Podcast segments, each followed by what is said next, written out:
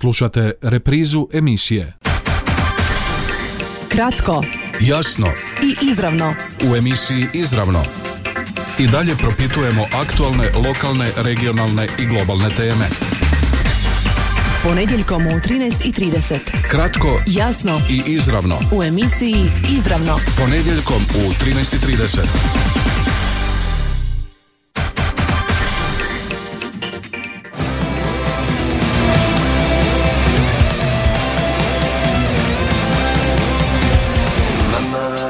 kupila traktora Mama kupila traktora Mama kupila traktora Trajna Nina Armagedonona Pa nisam ju baš ni slušala, jednom sam ju čula. Tako, recimo meni se sviđa glazba, ali nije mi neka pjesma.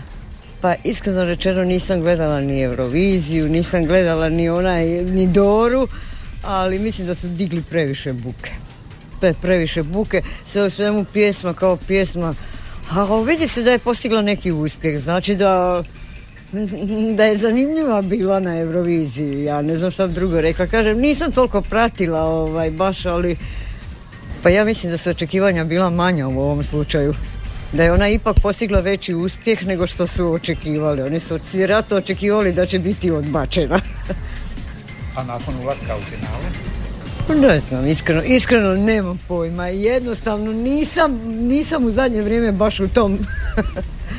stroga nekako mama šće ono ne, nedefinirano mi nešto pa ne mogu nešto reći da sam analizirala previše onako mi pjesma sama po sebi nema neku poruku veliku ne, ne ja to ne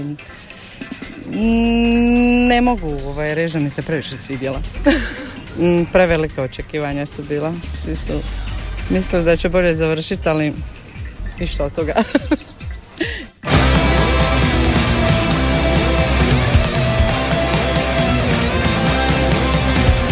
Mama kupila traktora Mama kupila traktora Mama kupila traktora Trajna Nina Armagedonona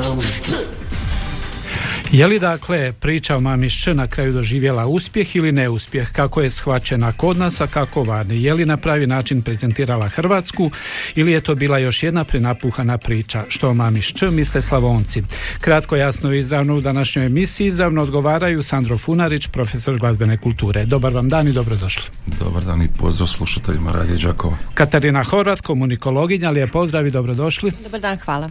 I Marino Barišić, naš sugrađanin, glas naroda koji evo iz prikrajka gleda, sluša glazbu i o njoj tu i tamo nešto javno kaže. Dobar dan i dobrodošli. Dobar dan, glas naroda, ali barem dio glasa naroda. A prije nego što čujemo i glas e, naroda, glas struke, e, poslušajmo dakle još jedno razmišljanje o mami Šč. vezano za mamu Šče, doživio sam da je vrlo medijski eksponirano. U biti kompletan taj projekt Leta 3 je upravo projekt. Ako razumijete, e, mislim da je to sve napravljeno smišljeno i projekt koji je jako odjeknio ne samo na hrvatskom ovome prostoru, nego i koliko vidimo i na kompletnom prostoru Europske unije i šire. Drugačije, e, inače Letri je uvijek bio drugačiji, napravili su priču u svom u svom stilu, prezentirali u svom stilu. Koliko god sve izgleda da je kaotično, mislim da tu nema nimalo kaosa, da je sve upravo e, jako dobro posloženo, e, medijski super odrađeno, da u biti iza njih, e, moje neko razmišljanje, stoji jedan jako, jako dobar marketing tim koji je to sve posložio. Pa mi smo u svemu uvijek imamo jako velika očekivanja, ali nekako i mislim da i treba imati velika očekivanja jer samo tako onda možeš i doći do, do, do toga cilja. Pa evo osobno iz iskustva kad je Hrvatska igrala u Londonu u nogomet, ovdje je bila ona euforija u Hrvatskoj slučajno sam se našao u Londonu na toj utakmici. U Londonu ni približno nije bilo euforije. E, Jednostavno mi smo malo i narod koji volimo spektakl. I kad je i kad nije. Kratko Jasno i izravno. u emisiji Izravno. I dalje propitujemo aktualne, lokalne, regionalne i globalne teme. Danas, poštovani slušatelji, u emisiji izravno i priča o mami Šč, ali slavonski pogled. Dakle, na prvu, gospodine Funariću, kao glazbenik, kao profesor glazbene kulture, što mislite o mami Šč? Kad ste me zvali ovaj, za emisiju, već sam rekao da nemam nekako posebno mišljenje, zato što malo nije u mom džiru ono kako smo pričali. Međutim, ova priča, ovaj komentar sad što ste pustili, slaže se s njim da je postignuto čak i više nego, do- dosta više nego što su oni u letu tri čak planirali. Bar imam takav osjećaj i pogotovo ova podijeljenost između žirija, između glasova žirija i publike, da će ih to još više na globalnoj razini podići, da ljudi još koji nisu došli do toga, da malo istražuju zašto je to tako, zašto je publika ocijenila na jedan način, ovi na drugi način. Što se tiče glazbene strane, pjesma je zanimljiva. Znači, ajmo reći, ono, što se tiče i teksta, nema ga nešto previše. Uglavnom, taj šće je ostao u cijelom svijetu sada usađen u, u glave. Uh, pjesma je glazbeno zanimljiva, tekstualno, evo, možda će neko tu studija malo više možda su ono što su htjeli, ta nekakva antiratna poruka, mislim da su uspjeli što su naumili, ali kažem, barem da se to rostruko više da su postigli nego što su planirali u samom startu. Marino, što vi mislite? Pa ako pričamo generalno o uspjehu ili neuspjehu e, naših predstavnika na Euroviziji ove godine, e, samo ću za početak reći da je Hrvatska zadnji put 2017. bila u finalu Eurosonga, danas je 2023. znači mi ove sve godine između nismo ušli u finale Eurosonga. E, 2007. godine Hrvatsko je na Eurosongu predstavio Dato Topić s bandom Dragonfly. Tad prvi put zapravo nismo bili u finalu Eurosonga od kad se natječemo kao Hrvatska i to je bio veliki šok i bilo je pootvoreno vamo tamo kako sad Hrvatska nije odjednom u finalu i onda na idućih 15 Eurosonga, ako se dobro izrečeno, Hrvatska se nije, Hrvatska se samo pet puta plasirala u finale. Ako gledamo iz te perspektive, mislim da je ovo prije svega uspjeh. Znači, govoreći o samoj pjesmi, tu bi se složio e, s profesorom u smislu da je pjesma zanimljiva. Sad, e, poruka je također isto, mislim, e, vrlo jasna. Sviđa li se nekom kako je ona izrečena ili ne, to je sad nešto drugo. Ali e, Let 3 je znao šta radi. I mi smo ove godine imali na Euroviziji predstavnike koji znaju šta rade.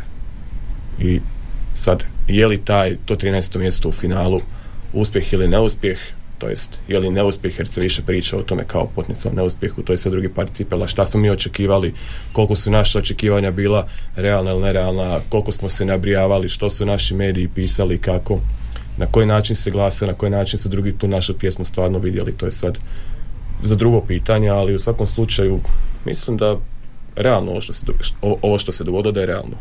Katarina, možda kasnije ova komunikološka strana na prvu, evo kao slušateljica koja je prvi put čula pjesmu, koji je dojam bio?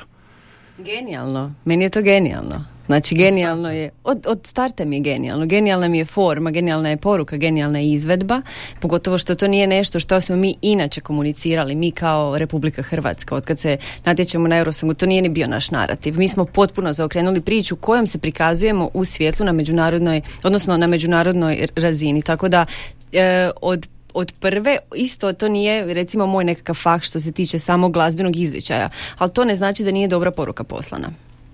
E sad, pjesma je i kod nas od samog početka izazvala zapravo podijeljene reakcije. Mi ćemo na kraju emisije čuti i neke Facebook komentare. Uh, evo, zapravo u startu ovo se zakotrljala, priča se zakotrljala zapravo kad su počele reakcije, kad je to objavljeno na YouTube-u, po društvenim mrežama i onda je to nekako krenulo, ali krenulo je, ja mislim, nekako stihijski. Gospodine Funariću. Pa sad kad ste spomenuli Facebook reakcije, malo sam ih čitao netom prije emisije, ono, od a, reakcija da su da je to sramota za Hrvatsku, od onih koji su totalno, znači u drugom smjeru da su odlične reakcije, do ovih nekakvih srednjih koji smatraju da je to baš u skladu sa situacijom u državi, tako da, evo, ako gledam situaciju samo kod mene kod kuće, supruga i kćer su to pratila u subotu, ja nisam, ja sam si jučer dao truda i jutros malo to da proći sve. U jednoj kući nećete naći dva ista mišljenja od tri, tako da e, je normalno sasvim da ljudi reagiraju svako na svoj način. Onaj koji prati let, koji prati rad let trije od prije, znaju da to ništa nije novo. To je jednostavno u njihovom stilu koji oni šta god unat, unatoč svim vremenskim prilikama, neprilikama oni to furaju. Sad je to otišlo malo šire, malo globalnije, zato što je došlo do svih zbog tog Eurosonga, zbog Dore, pa do veće masa ljudi je došlo i onda su reakcije naravno puno veće. Marino. Upravo to, mislim, e, Let 3 je takav, ne sad odjednom, znači Let 3 je došao na Doru, a kasnije na Eurosong onakav kakav on već je, kako ga mi znamo. Znači oni sad nisu se pojavili kao nekakav band, e, Eurosong je show, ajmo mi sad za promjenu napraviti nekakvu pjesmu koja će biti show. Oni su jednostavno došli i isprezentirali su sebe. Ja kad sam prvi put čuo tu pjesmu, tamo je HRT negdje mjesec dana prije objavio pjesme sve na youtube bilo mi je zanimljivo, onako, bilo mi je uz top 2-3 favorita jer zapravo dosta je pjesama. Meni bilo jako loše, evo ta pjesma i pjesma Nevera od Harmony Disonanci možda još jedna to mi bilo zanimljivo. Međutim kad je došla Euros, kad je došla Dora kad smo uživo imali priliku čuti i vidjeti kako to se izgleda i zvuči ja sam rekao ovo, ovo, ovo, ovo je show, ovo je nevjerojatno ovo, ovo ide na Eurosong i ovo treba ići na Eurosong. Ako ideš na Eurosong i želiš nekakav rezultat onda trebaš znati što poslati kaže Katarina, ovo nije bio dio našeg narativa. E, slažem se, dosta tih pjesama koje smo mi pokušavali provući na Eurosong ovih godina i čudili se neka što nisu u finalu. Pitanje je jesu li te pjesme uopće zaslužile ići u finale, kako se skupa. Ali evo i prvi put nakon dugo vremena imamo zapravo e, buku u javnosti oko, oko našeg predstavnika na, na izboru za pjesmu Eurovizije. Znači uvijek je to prođe, neko pobjedi, a nije ovako ovo ono i to prođe, dođe Eurosong pa se ponovo nešto napiše. Sad smo imali konstantno, znači kroz mjesece i mjesece e, priča oko, let, oko leta 3 e, razno razni su je prepjevavali i djeca su pjevala u vrtićima i tako, proširila se Europom. E, meni je to eto već drago, ako mi već idemo na Eurosong godinama, da se bar dogodi tu i tamo da stvarno šaljemo nešto što ima nekakve šanse i što će nama prije svega biti zanimljivo. Ako su klikovi, broj klikova, znak uspjeha, a kažu danas e, po društvenim mrežama to je presudni kriterij, onda je priča uspjela. Katarina. Pa da, zapravo, jedan je teoretičar još 1890-ih iz PR rekao svaki PR je dobar PR. Ovaj, u smislu i negativna priča je dobra priča. Imate puno tih primjera gdje zapravo neka stvar uh, postane diskutabilna i onda ju ljudi krenu klikati i gledati da se uvjere je li to zaista tako loše ili dobro. E šta se onda dogodi? Onda dio ovih neodlučnih zapravo koji ne znaju je li im dobro ili loše skliznu u jedno od ili sviđa mi se ili ne sviđa mi se. Ako skliznu sviđa mi se, u prosjeku govore pet ljudi da im se sviđa.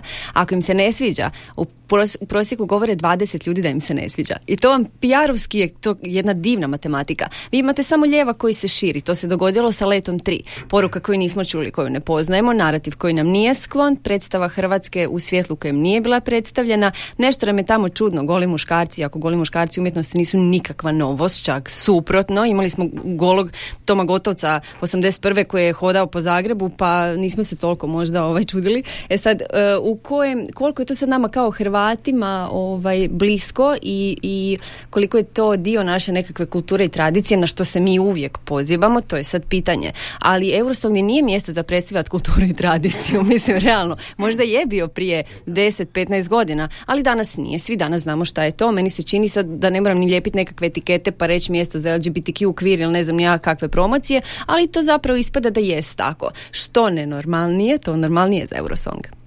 Slažete li se? Što nenormalnije? Je li ovo nenormalno? To je neko drugo normalno, recimo. Nije to nenormalno, za let 3 je to sasvim normalno, po meni. Za, kažem, za ove naše šire mase je to sad možda bio boom, za one koji prate let 3, koji ih poznaju, ništa novo. A za, pogotovo za razinu Europe i svijeta, to je sasvim standardno. Ali ta, ta to, to različito sagledavanje od sramota za Hrvatsku do oduševljenja. Pa to je to ono što sam rekao, unutar jedne obitelji se ne mogu dogovoriti je li to dobro ili loše. Sjet, to me malo sad taj cijeli, taj cijeli, to cijelo natjecanje me kako ta sva velika svjetska pa i ova naša manja Hrvatska budu popraćene uvijek nekakvim skandalima. To me podsjetilo, nedavno sam gledao ovaj dokumentarac o Ivi Pogoreliću. On je 1980. se natjecao u Varšavi, pa je nakon toga kad je diskvalificiran, otvorila su mu se vrata zato što je interpretirao Chopina na svoj način. I onda je tek ušao u studija američka, australska i snimao i postao svjetski slavan. kad je diskvalificiran iz finala. Što je to što je izazvalo toliko klikova, toliko podijeljeno, evo kod nas u Hrvatskoj, podijeljena razmišljanja, a vani očito također e, pozornost, pozornost. Ako je kriterij privući pozornost, e, Let 3 je uspio Marino. Da, definitivno je uspio, donao nešto zanimljivo. Donao nešto zanimljivo. E, kad pogledate, mislim, mi sad svako od nas drugačije smatra što je danas Eurosong i nemamo možda svi ni realnu percepciju oko toga koliko je on praćen. Evo, neki dan sam baš slušao na TV-u Eurosong je sve praćeniji i praćeniji, tako kaže. Znači, to je veliki svjetski spektakl zapravo. A opet istodobno slušamo sve žešće kritike na... Naravno, zato što se smanjuje jel, sama kvaliteta same glazbe, jel onda mi u Hrvatskoj možda baš zadnjih godina ne volimo taj Eurosong jer se nismo dobro ni plasirali međuvremeno. Znači i sami rezultat može utjecati na to koliko je nama nešto evo ne znam, e, pričajući godinama tako s nekim frendovima, dosta onako nepopularno reći da pratiš Eurosong, mm pogotovo ako mhm. inače slušaš drugu vrstu glazbe. A opet kad s nekim uđeš u konkretniju raspravu oko neke, nekog Eurosonga, opet vidiš da ljudi znaju šta se dogodilo. Znači poprati se to ipak, zanimljivo nam je. Dođe nam to negdje ove godine, evo Let 3 išli na Eurosong, pa nam je bilo malo manje bed reći da pratimo Eurosong, jer smo pratili Let 3, jel? Ovaj, tako da, ko što je profesor rekao, neko drugo normalno, Eurosong normalno. Znači, mi smo poslali na, na Eurosong sadržaj koji je zanimljiv.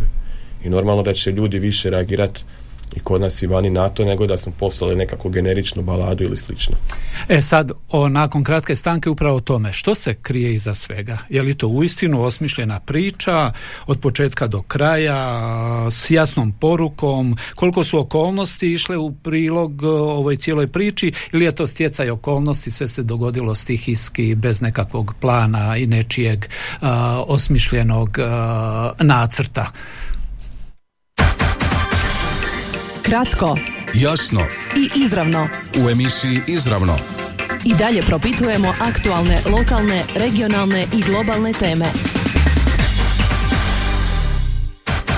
O svemu što se oko Mame Šč događalo u Hrvatskoj prije i poslije Eurosonga razgovaramo sa Sandrom Funarićem, profesorom glazbene kulture, Katarinom Horvat komunikologinjom i Marinom Barišićem, našim sugrađaninom koji evo iz prikrajka prati što se zbiva u glazbenoj sceni. Dakle, e, Katarina, je li to u istinu osmišljena, evo jedan od sudionika u anketi reče da je to po njemu jasno od početka do kraja osmišljen plan. Je li to baš tako? Um, pa mislim da je. Pazite, ako, ako imamo anketu jedan sugrađanin koji se možda ne bavi, ja ne znam čime se gospodin bavi, ali mi je dovoljna već ta informacija da netko kaže meni se ovo čini kao plan. Netko tko se bavi komunikacijama, odnosima s javnošću ili sa marketingom može već vidjeti da se ovdje radi o jednoj ozbiljnoj priči. Meni se čini da niti jedna stvar zapravo koja je bila u ovoj cijeloj kampanji, a koja još uvijek zapravo i traje, da nije e, napravljena slučajno. Imala sam čak priliku razgovarati s jednim gospodinom koji je radio u užem timu u pripremi toga i on mi kaže da evo ta kampanja počela prije tri godine a nama možda izgleda kao da je počela kad je bila Dora, evo prije, prije par mjeseci. Znači to je nešto šta se kuhalo odavno, tako da oni su znali doslovno šta će imati obučeno, doslovno da će doći sa traktorom na do. Znači to su sve stvari koje su se događale a, uz put e, kako se gradio PR plan. U PR-u tu uvijek postoji taj jedan rizik. Mi možemo imati ideju ili donijeti procjenu s obzirom na podatke s kojima raspolažemo da će biti određeni rezultat, ali uvijek postoji faktor rizika. Ovdje mislim da se dogodilo zapravo jedna čista krasna matematika koji su, ja mislim da su oni nekako takav je barem moj dojam zadovoljni sa tim rezultatom, a to što mi opet sad imamo tu malo boljkicu i dalje od Rock Me Baby pa na ovamo, kao zašto se tako nešto nije ponovilo, to je možda drugi sad jedan par rukava. Što se tiče same kampanje, mislim da je ovo jako jedan krasan primjer. Koliko se ova politička priča, politički kontekst uklopio u ovo sve? čitajući njihove izjave da je taj tekst, pogotovo ovo čuveno šć, da to nije sad nastalo, da to ima već par godina i da je ta pjesma nastajala, mislim da se u to savršeno uklopio rat u Ukrajini, napad ruski, pa su tu možda putem prilagođavali te nekakve stvari. A sad koliko im vjerovati ili ne, malo su, malo su pri tim izjavama on ozbiljni, neozbiljni, ali mislim da je ovo istina kad kažu da čak s tom pjesmom i nisu planirali na Doru, ipak su otišli, nisu planirali na Eurosong, dakle neke stvari nisu planirali, nisu mogli isplanirati do kraja baš ovo sve, ali su im se desile uspjeti. To je taj slučajno, ne, slučajno uspjeh. Nije planirano je to sve, ali kažem, ono što sam se rekao na početku, ne u tolikim razmjerima. Mislim da nisu baš Koliko je to dominantno ta politička priča, potka, poruka? I tko je shvatio tako, a tko nije. Naime, i kod nas nakon uh, prvih nekoliko dana nakon nastupa na Da, Dori nije se bilo je nesnalaženja, nesna, nes, do, jedan profesor nije to pojasnio, stavio u jedan kontekst i onda je to počelo dobivati nekakve okvire. Marino, Da, prvih par dana je bilo to malo po medijima, dosta se i po dnevniku i po informativnim emisijama se vukla ta priča o čemu govori mama. Prvih par dana to nije bilo možda svima jasno, ali mislim da nakon tih par dana pa nadalje da, da je jasno. Znači, e, jasno je o čem se tu govori, mi sad možemo pričati tek- tekstualno ili to moglo biti bolje izrečeno ili nije to kako se kom sviđa, jel, ali mislim da je poruka jasna i da oko poruke nema, nema dvojbe. Kako je rekao Mrleli Prlja neki dan na, na presici Zaustavite rat. Znači antiratna pjesma. E, sad nekim ljudima se ta pjesma ne sviđa pa, pa su išli pričati da ta pjesma ne govori ni o čemu jer se njima ne sviđa. Eto, znači trebamo razlučiti što kako ljudi gledaju na šta, jel? Nekad kad se nekom nešto ne sviđa, njemu to ništa ne valja, njemu je to sve glupo. Ne gledaju se ljudi kritički na stvari oko sebe. E, tako da, mislim, politički se poklopila sa ovom situacijom. E, Eurosong kao nije politički događaj, zapravo politika je tamo uvijek zastupljena, barem zadnjih je li godina. predstavljena Hrvatska na pravi način? Pa opet bi se nadovezano Katarinino, pa ne predstavlja se Hrvatska na Eurosongu, mi, mi tu ne, ne Tu donosimo svodimo- svoju... Mi to volimo pojednostaviti sada. Letrije predstavlja u Hrvatsku kao što uh, nogometna reprezentacija predstavlja Hrvatsku. Tih 11 izabranih igraju. Jer s- znamo da bi svatko od nas možda mogao odabrati 11, ali Da, pa mislim, gledajte, sad neko će se na, na spomen Hrvatske možda više sjetiti Let Trija na prvu, ne, ne, nego što bi se nečeg drugog sjetio. Naredno vrijeme jer je to sad popularno. I je li predstavlja to Hrvatsku kao naciju? Ne, ne, ne znam treba li uopće govoriti o tome. Eurosongu da. Na, teoretski da, ali predstavlja našu kulturu, jel, na, naše vrijednosti ili, na, ili nevrijednosti ili tako nešto, to drugo pitanje. sad. Eurosong je jedna velika pozornica gdje se svako, mo- oni su dobili veliku priliku za predstavljanje. Po meni je tu sad pitanje da li je ona predstavljena više u stilu Milanovića ili više u stilu vlade, onako ili tu negdje. E, Na toj se mi razini počesto i u dnevnoj, dnevno dijelimo, pa evo i oko toga, ja mislim i i podijelio je u, u Hrvatsku. pa, reci. Oprosti, a Hrvatska ima taj jedan imić koji, mi, mi to učemo od tipa 12. stoljeća, gdje smo mi bili, ne znam sad koliko ovaj narativ poznat ili nije, ali mi smo bili u jednom trenutku u povijesti, ne u jednom trenutku više trenutaka, u više stoljeća, e, i snažni ratnici koji su zapravo, da budem u najblažu ruku da se izrazim, koji smo bili koljači. I jedan je narativ postojao za Hrvate u Europi, znači u Danskoj vam je postojala izreka koja kaže, ako ne budeš bio dobar, doći će Hrvati i zaklaćete. Znači, djeci su to govorili. E sad, u kontekstu brendiranja nacionalnog identiteta i, i Republike Hrvatske, mi se i dalje dan danas borimo sa 40-ima ovdje, jel tako?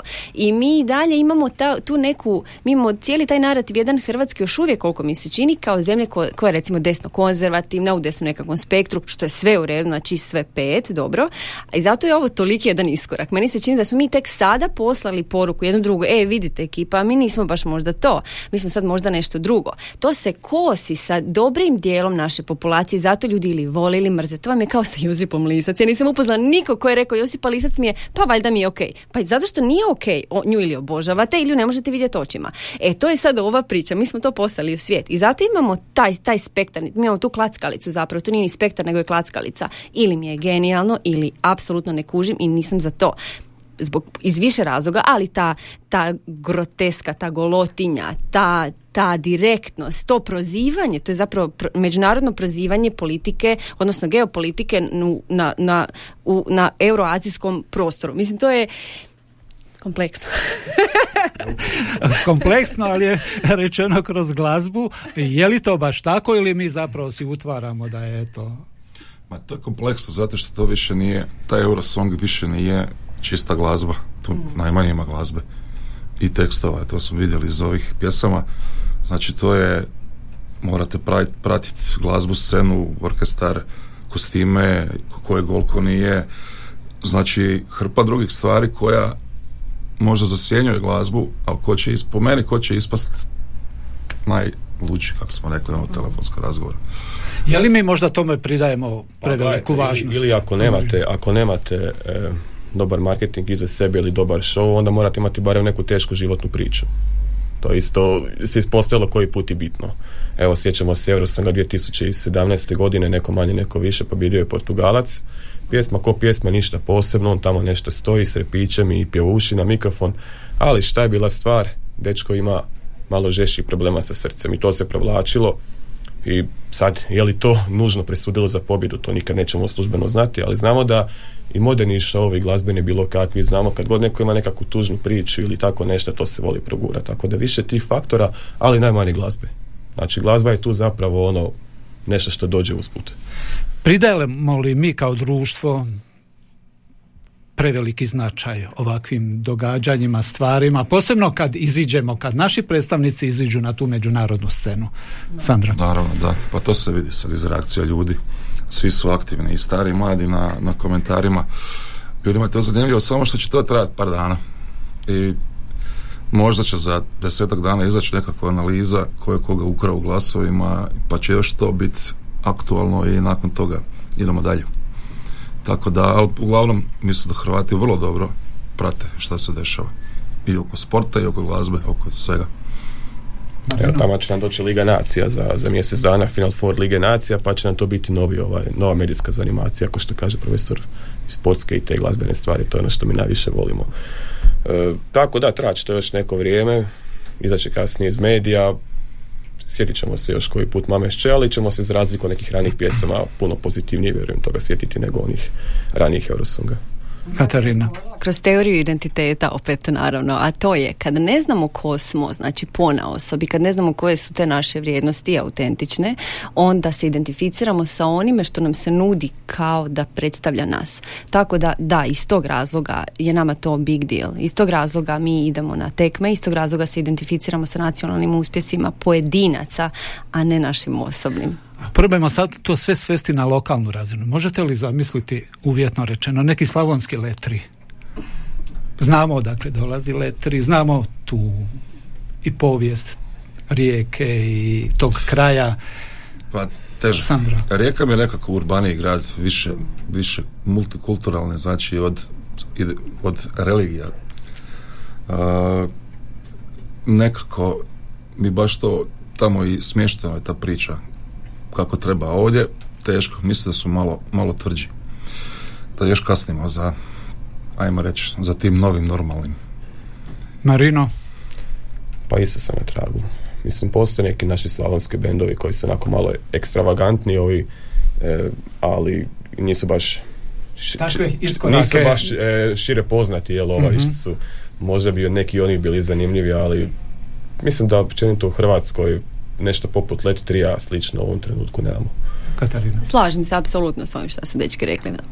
A, pri kraju Facebook komentara nekoliko i probat ćemo zaključiti s koliko je li moguće predvidjeti kojim smjerom će krenuti sve ovo o čemu smo do sad govorili, hoće li to novo normalno zaživjeti koliko se to novo normalno razlikuje od starog normalnog, ali najprije nekoliko Facebook komentara. Mario. U nastavku, dakle, onda nekoliko Facebook komentara. Ostali su dosljedni sebi, oni su takvi od kad znam za njih i sada su dobili priliku doći na Eurosong, zato jer smo im e, i mi građani dali glas na Dori. Njemci su postali tipa koji je obučen u vraga da ih predstavlja, a ni ostali izvođači nisu ništa bolje. Prije par godina pobjedila je bradata Austrijanka i sada je nekome problem Let 3. Kakva država i kakav narod, takvi predstavnici. Luđi gori su oni koji ovako nešto slušaju i koji se ovako nečim hvale nego sami izvođači. Svi vi koji ste negativni prema našim hrvatskim predstavnicima, previše ste zavisni. Pjesma je zanimljiva, a mi jedini imamo hrabrosti prekositi ruskom teroristu Putinu dok su mu se ostali priklonili. Sramota i šljamo takvih ljudi. Mene zanima kada su Hrvati podržali bilo kojeg našeg predstavnika na Eurosongu. Svi su uvijek negativni. Eurosong je nažalost postao teatar gluposti. Što luđe, to bolje prođe. Meni osobno živi užas. Pratim Eurosong od malena i uvijek sam uživala u nastupima što se tiče koreografije, odjeće i samih pjesama, ali ovo je stvarno postao cirkus. Sto ljudi, sto čudi. Vidim da se većina izruguje, a to je sve performans i oni su od uvijek takvi, a to što 30 godina glasate za lopove i osuđenu kriminalnu stranku i to što se misli što si više puta bio u crkvi da si, viši, da si veći vjernik. E, to je vaš problem. I to je vaš i već problem. Evo, otprilike tako. To su, to su Facebook komentari, neki koje smo čuli u emisiji. Za kraj, ovi komentari koliko se uklapaju ovo o čemu ste do sad govorili, ono što mislite zapravo o tome, o tom novom narativu Katarina? mislim da su jako, jako dobre poruke zapravo koje su ovdje pročitane da one daju sliku situacije definitivno. Ono šta, ono šta bi možda bilo dobro samo da, da, da prepoznamo je da ali svakog gosta tri dana dosta, svaka sila za vremena. Šta to znači? U ovom trenutku naši bilo, naš bilo kakav zapravo komentar konstruktivan ne mijenja situaciju koja jest. A to je ove godine to tri na godinu će to biti možda opet neki Dragonfly ili nekog kog ćemo zaboraviti da je postojao uopće na, na toj sceni i to je sve ok. Šta trebamo raditi? Zapravo samo pratiti kako se mi razvijamo s tim novim novim normalnim ili sa starim normalnim ili sa čim god i evo to je zapravo jedna moja poruka. A hoće li mama šč ostati upamćena, Marino? Ostaće upamćenija, vjerujem, od naših ranih predstavnika. Mislim da će imati nekakvu upamćenost. Mislite na razini Hrvatske ili na razini... Općenito. Pa mislim da među Eurosong fanovima dosta pjesama, oni prati to se skupa, ostaće nekakva upamćenost tu e, znaćemo za Mamušć godinama, neće nam biti vjerojatno ni blizu zanimljiva kroz koji mjesec, ko što nam je to sad, Eurosong je gotov, što je gotov, idemo dalje, ali ovi komentari sad koje smo čuli, su to bili komentari na lokalnoj razini s portala ili na, nešto? Na lokalnoj razini s našeg portala. E, meni bi bilo zanimljivo te ljude koji su, čije smo komentare slušali, vidite ovdje ću to ovdje u studiju, mislim bila jako zanimljiva rasprava. Evo, čuli smo ih putem Facebooka. Uh, Sandro, što vi Mislite koliko je ovo o čemu ste govorili to novo normalno ima perspektivu? Ima. Ovi su mi komentari dosta po meni zadovoljavajući za ovo naše podneblje. Iako bih volio čuti komentare recimo sa riječkog područja Dalmacije, mislim da bi se čak po tim komentarima iz određenih dijelova Hrvatske mogla napraviti usporedba sa gospodarskom situacijom u određenim dijelovima Hrvatske da, bi, da ne bi bilo prevelikih razlika tamo gdje su bolji, gdje su jači gospodarski, mislim da bi bili novo normalni komentari. Ne znam, evo, čisto nekako moje mišljenje. Koliko je tu mentalitet u svemu presudan? Dalmatinci, Slavonci, Zagor, Zagorci...